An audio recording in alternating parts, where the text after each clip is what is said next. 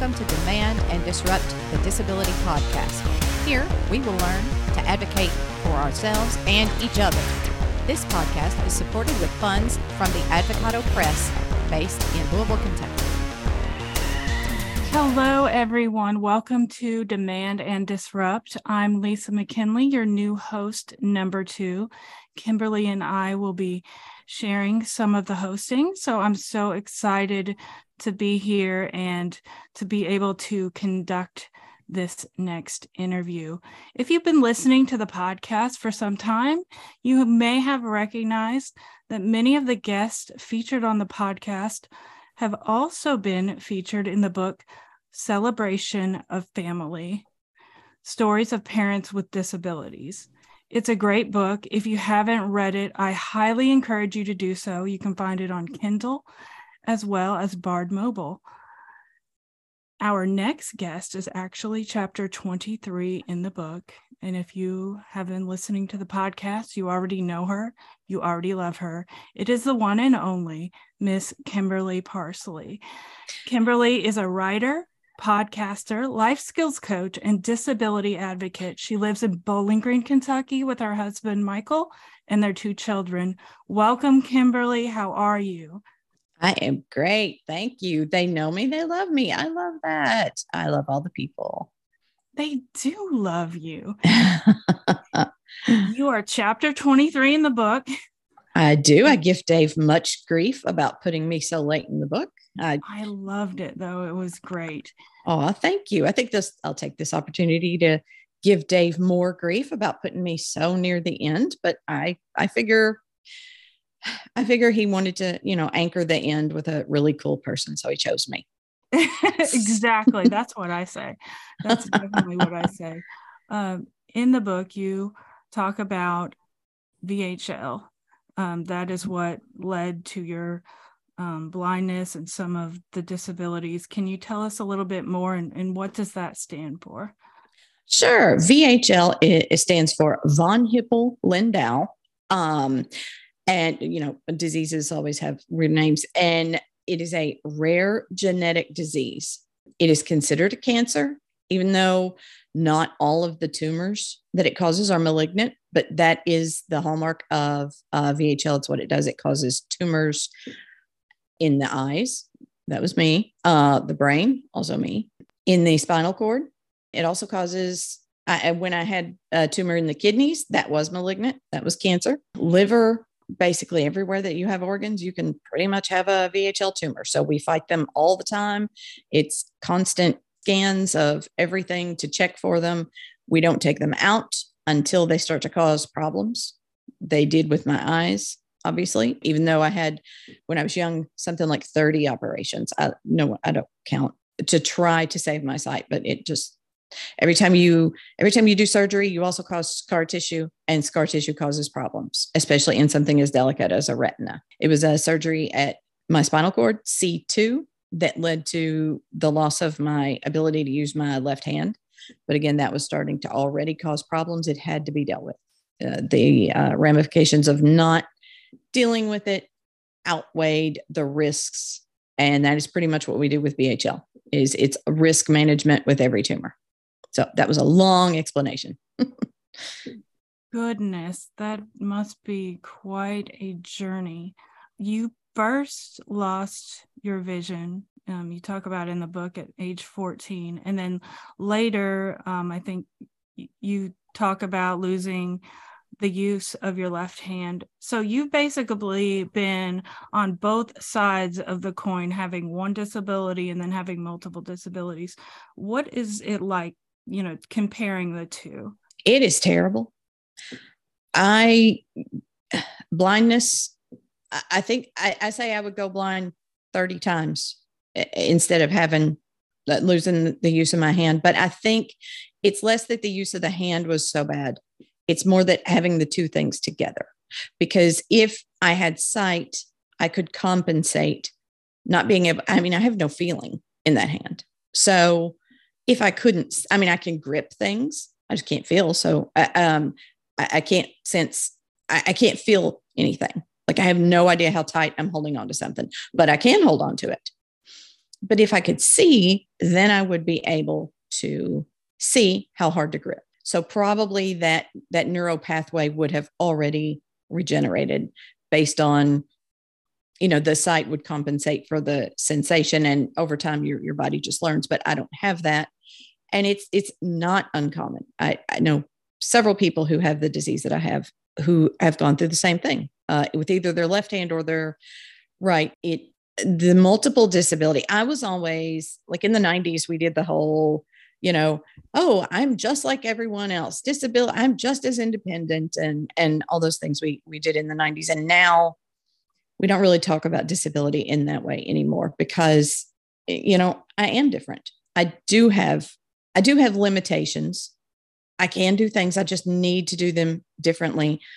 And I don't I don't think I was ready to talk about that until the multiple disabilities came up, and that I, I have a lot of uh, compassion for people with like cerebral palsy because they deal with this. Uh, they they have very much inspired me because they deal with multiple multiple issues, multiple limitations, mu- multiple avenues that they have to use to go around their disabilities. And so I have gotten a lot of support from that community.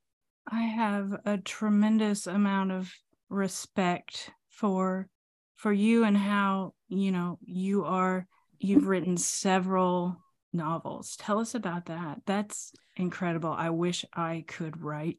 All I ever wanted to be was a writer. And I used to write well, I'd write everything. I've written poetry, I've written essays. I used to write romance novels, and I love doing that because they are are are so fun. You can just go so many places with that. I wrote under a pen name because I wrote with my best friend. She and I, she'd write a book and I'd edit it, and then I'd write a book and she'd edit it, and we wrote under the pen name Molly Jameson, and we wrote a series called The Royal Romances, and it I love doing that. And it, uh, I also wrote a series of fantasy novels, and that was back in like, that was like before 2010. Well, it was before 2008 because I did it before I had my son. Because after that, I was too tired to write anything. And then I lost the, I, I wrote an entire novel on an iPhone. Goodness. I did. I kid you not. It was not fun, but I did it but then I realized it was so not fun that I didn't want to write any more novels. However, I just got back into trying to use a keyboard. And what I realized is I, if I put I put the little stickers or dots on some letters, I can still type kind of fast with just one hand. I mean, with practice, I can see me getting back to, I mean, not not ever writing it, you know, as fast as I used to, but at least getting back to enjoying writing. So I'm on that, I'm in that place where I'm really excited about a thing. Like I just bought a new keyboard for that purpose. So I'm excited, but also so worried because like, what if it doesn't work the way I hope? And I get my hopes get dashed again, you know? And I think we in the disability community, we know what that's like. We know what that's like to hope for a thing and or you hear a medical advance that this is going to fix your problem and you get psyched up and you're like, here we go. And no, it doesn't. So, but you know, you got to have hope. Um, however, I do love the show Ted Lasso, and there is a line in that it's the hope that kills you. So, yeah, you know, both things can be true, right? It is so true. It's interesting that you say that. You're so right. We we get our hopes up and and but then at the same time we realize not to get our hopes too high because things like that happen. And with me it's it's you know i'm going to go here and do this and oh wait i need transportation. I maybe not venture out on this ledge right now because you know as much as i want it to happen it logistically it cannot happen right now and it might have to wait till later.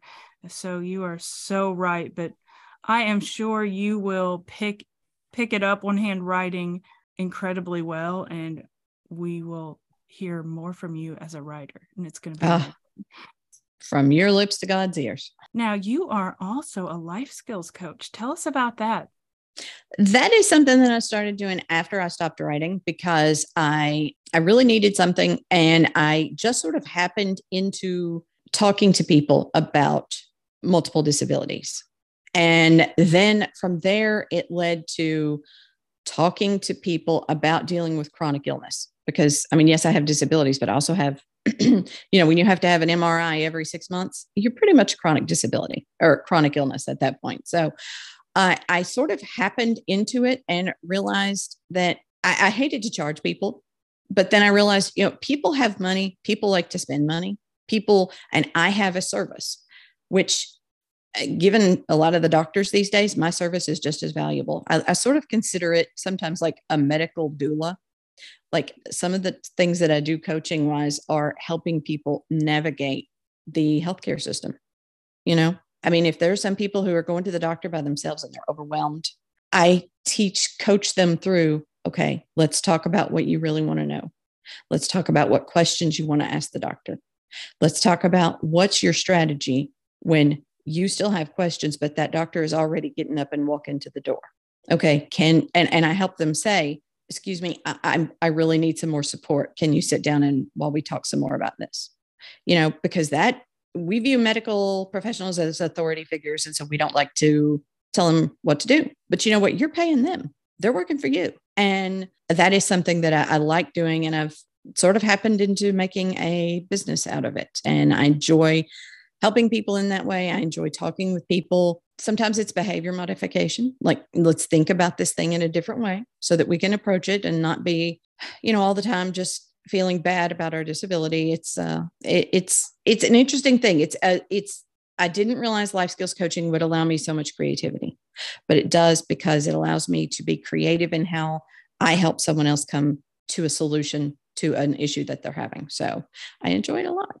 It's it's a very necessary thing. I mean, there are times in my life I wish I could have had someone walk me through the process. Um, our son, he was born with a congenital heart defect, and just mm. navigating that the first year. And now we found find out he has a hearing impairment. So just navigating that to have somebody walk alongside you and to help you through the process somebody who's been there before that is invaluable. That is invaluable. So thank you for doing that.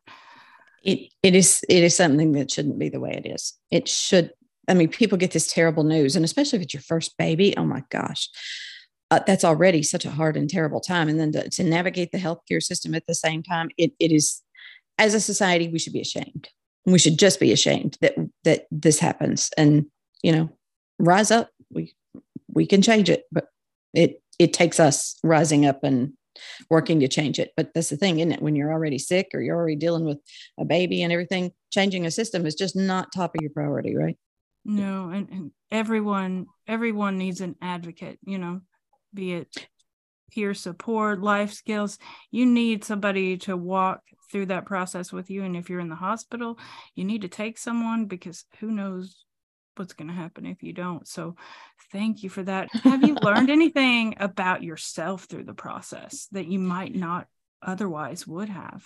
I learned that one of the main things that I've learned is how often I myself tell myself that I'm not enough, how much I blame myself instead of a system that doesn't work for me because I see it in other people. And you know, you it's so much easier to see things in yourself when you're seeing them in other people. And I, I see the people I coach blaming themselves, like you mentioned, transportation. You know, for example, I would see someone who would blame themselves because they are blind and can't get to their kids' thing, event, or whatever. And I have done, I have been there. I have done that. And I like to, I would like to think, no, but those days are behind me, but they're not every single day. Like technology. Oh, it thwarts me at every turn, I swear. And I'm like, well, if I could see or if I could use an, a, a real computer, a keyboard or whatever, and use two hands, this wouldn't happen. But yet, ask anybody, non disabled, sighted, whatever. Technology is a constant struggle. But one of the things I learned about myself is I still blame my disability for things that, or, you know, I'm not enough. I did it wrong. I'm stupid about this kind of thing. And even though I know better, I know not to do it, I still do it.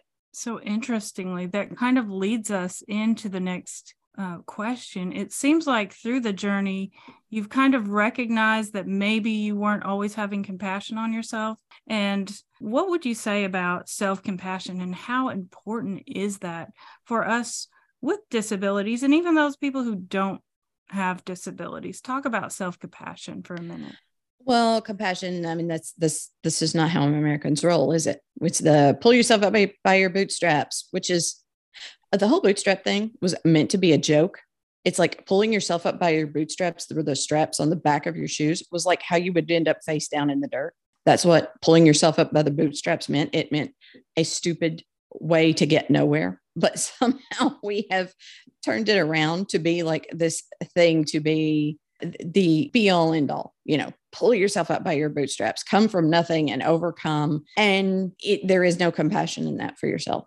And it makes, I mean, sure, there are people who can, there are exceptions, right? There always are. And I'm not saying that people shouldn't try, but I am saying have compassion for yourself where you are in your life. If you want something different, that is okay. And you know what? Let's work on that. Strive for more. That is fine. But you cannot live in strive mode all the time. No one can. Your brain is just not equipped for that. So compassion is is looked down upon. I mean, we're it's changing. it, it is changing, I think, but in our society, self-compassion, people equate that to being lazy, right? Uh, you're just you could do it if you just tried harder. Well, no amount of trying harder has ever made me see. You know, it just that that's not how it works. No amount of trying harder or working at it has ever made a Zoom call connect if it is absolutely insistent on not connecting. So instead of saying, I didn't do something right, just try to have some compassion. And, you know, I, I try it, I fail at it daily. I think we all do, but there's another opportunity for compassion is look, life is not how much you do. Life is about enjoying where you are, enjoying what you have, trying to live a life, not have a life. That is beautiful. That is oh, a sound bite right there. I love it. uh, um, it, it just self compassion can be hard, and it's one thing that you know reconnecting with you. Uh, we met um i don't know 20 something years ago and then recently reconnected ago. a few years ago and and and when we did i was very i i did not give myself a lot of compassion. And i would listen to you talk and you would tell me about you know life skills coaching and and you just seem to have more compassion for yourself than maybe what i was having at the time. And I'm, i know that was a process but i mean it it just it was invaluable to me because now i can sit back and i can give myself grace. And and i wasn't always like that. Um, i'm very hard on myself and I try to make myself small. And I think as as members of the disability community, we oftentimes try to make ourselves small for the benefit of others. And, and I'm just now starting to see that's not that's not where we need to be. Um, uh, yeah, that that is true. I'm glad you're I'm glad you're um, moving ahead because you were you and uh, Patrick and your kids came over to my house and my children got to see another disabled person another disabled woman walking around in their house, and they were absolutely gobsmacked. And they told me, Mommy, she doesn't run into things as much as you do. oh my gosh, that's funny. Yeah. So, so, you were definitely inspirational on uh, on my kids and it, it was great for them it's been great for me obviously and it's uh, to reconnect with you and it's gonna uh, be great for our listeners as i strong armed you into coming on the podcast because you have a background in uh, broadcast. So I, I, when I knew I needed uh, some other help on the podcast, uh, you're you were right there. So thank you for well for letting me bully you into doing this. This is great. Well, thank you. I hope I do it justice. it's a it's a little intimidating, but you know what? The first time you do anything. It's always intimidating. And that's what we really want to get across to our listeners i think is do things even if they're intimidating because man our lives can be intimidating and we just need to get out there and do it afraid or do it intimidated. You know you're not gonna get anything done by just sitting around and thinking about what what i can do and then not doing it. You just got to get out there and do it. Is there anything else we haven't you know hit on that you'd like our listeners to hear? No, I think I, I just everyone in the book, everyone in the book, uh, a celebration of family stories of parents with disabilities. There's a plug for me. Um, everyone in the book inspired me in some way. Some of the people I know, some of the people I just know from the book. And I say that I anchored the end chapters. There are no bad chapters in this book. I mean, everyone is, like you said, the word inspirational. I hate that word, but I have learned something from everyone and they have inspired me. But I think it's okay for disability people with disabilities to say that of other people. I just think we we are not a show for the able-bodied to feel good about themselves. That's where the whole inspirational thing comes in. But I, the the book is just so full of people who have, like you said, uh, do it afraid. They did it, and we do it as disabled people because we don't really have any choice.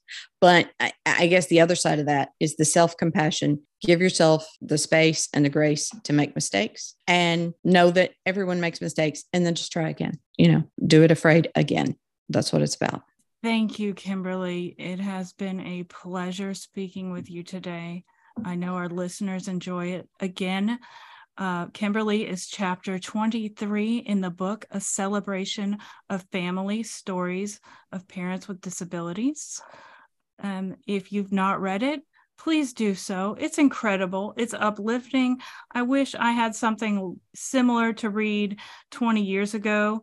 Um, if you if you're a parent with a child with a disability, this book is for you because you see that you know the world is your child's oyster. Um, sometimes we get the diagnosis for our child and we think the world is over for them. You read this book, you see that's not true. If you have a disability yourself, check out the book. It is uplifting, empowering, encouraging. And if you just want to be a more decent human being, read the book because I promise after reading a celebration of family, you are going to be a better human being. It will change you and you will be better for it. So thanks again, Kimberly. Thanks again, listeners. Till next time. Bye. Thanks, Lisa. Bye, everyone. Thanks to Chris Duncan for our theme music. Thanks to Steve Moore for our providing our transcription. Support comes from the Center for Accessible Living in Louisville, Kentucky. And you can find links to buy the book, The Celebration of Family Stories of Parents with Disabilities, in our show notes. Thanks, everyone.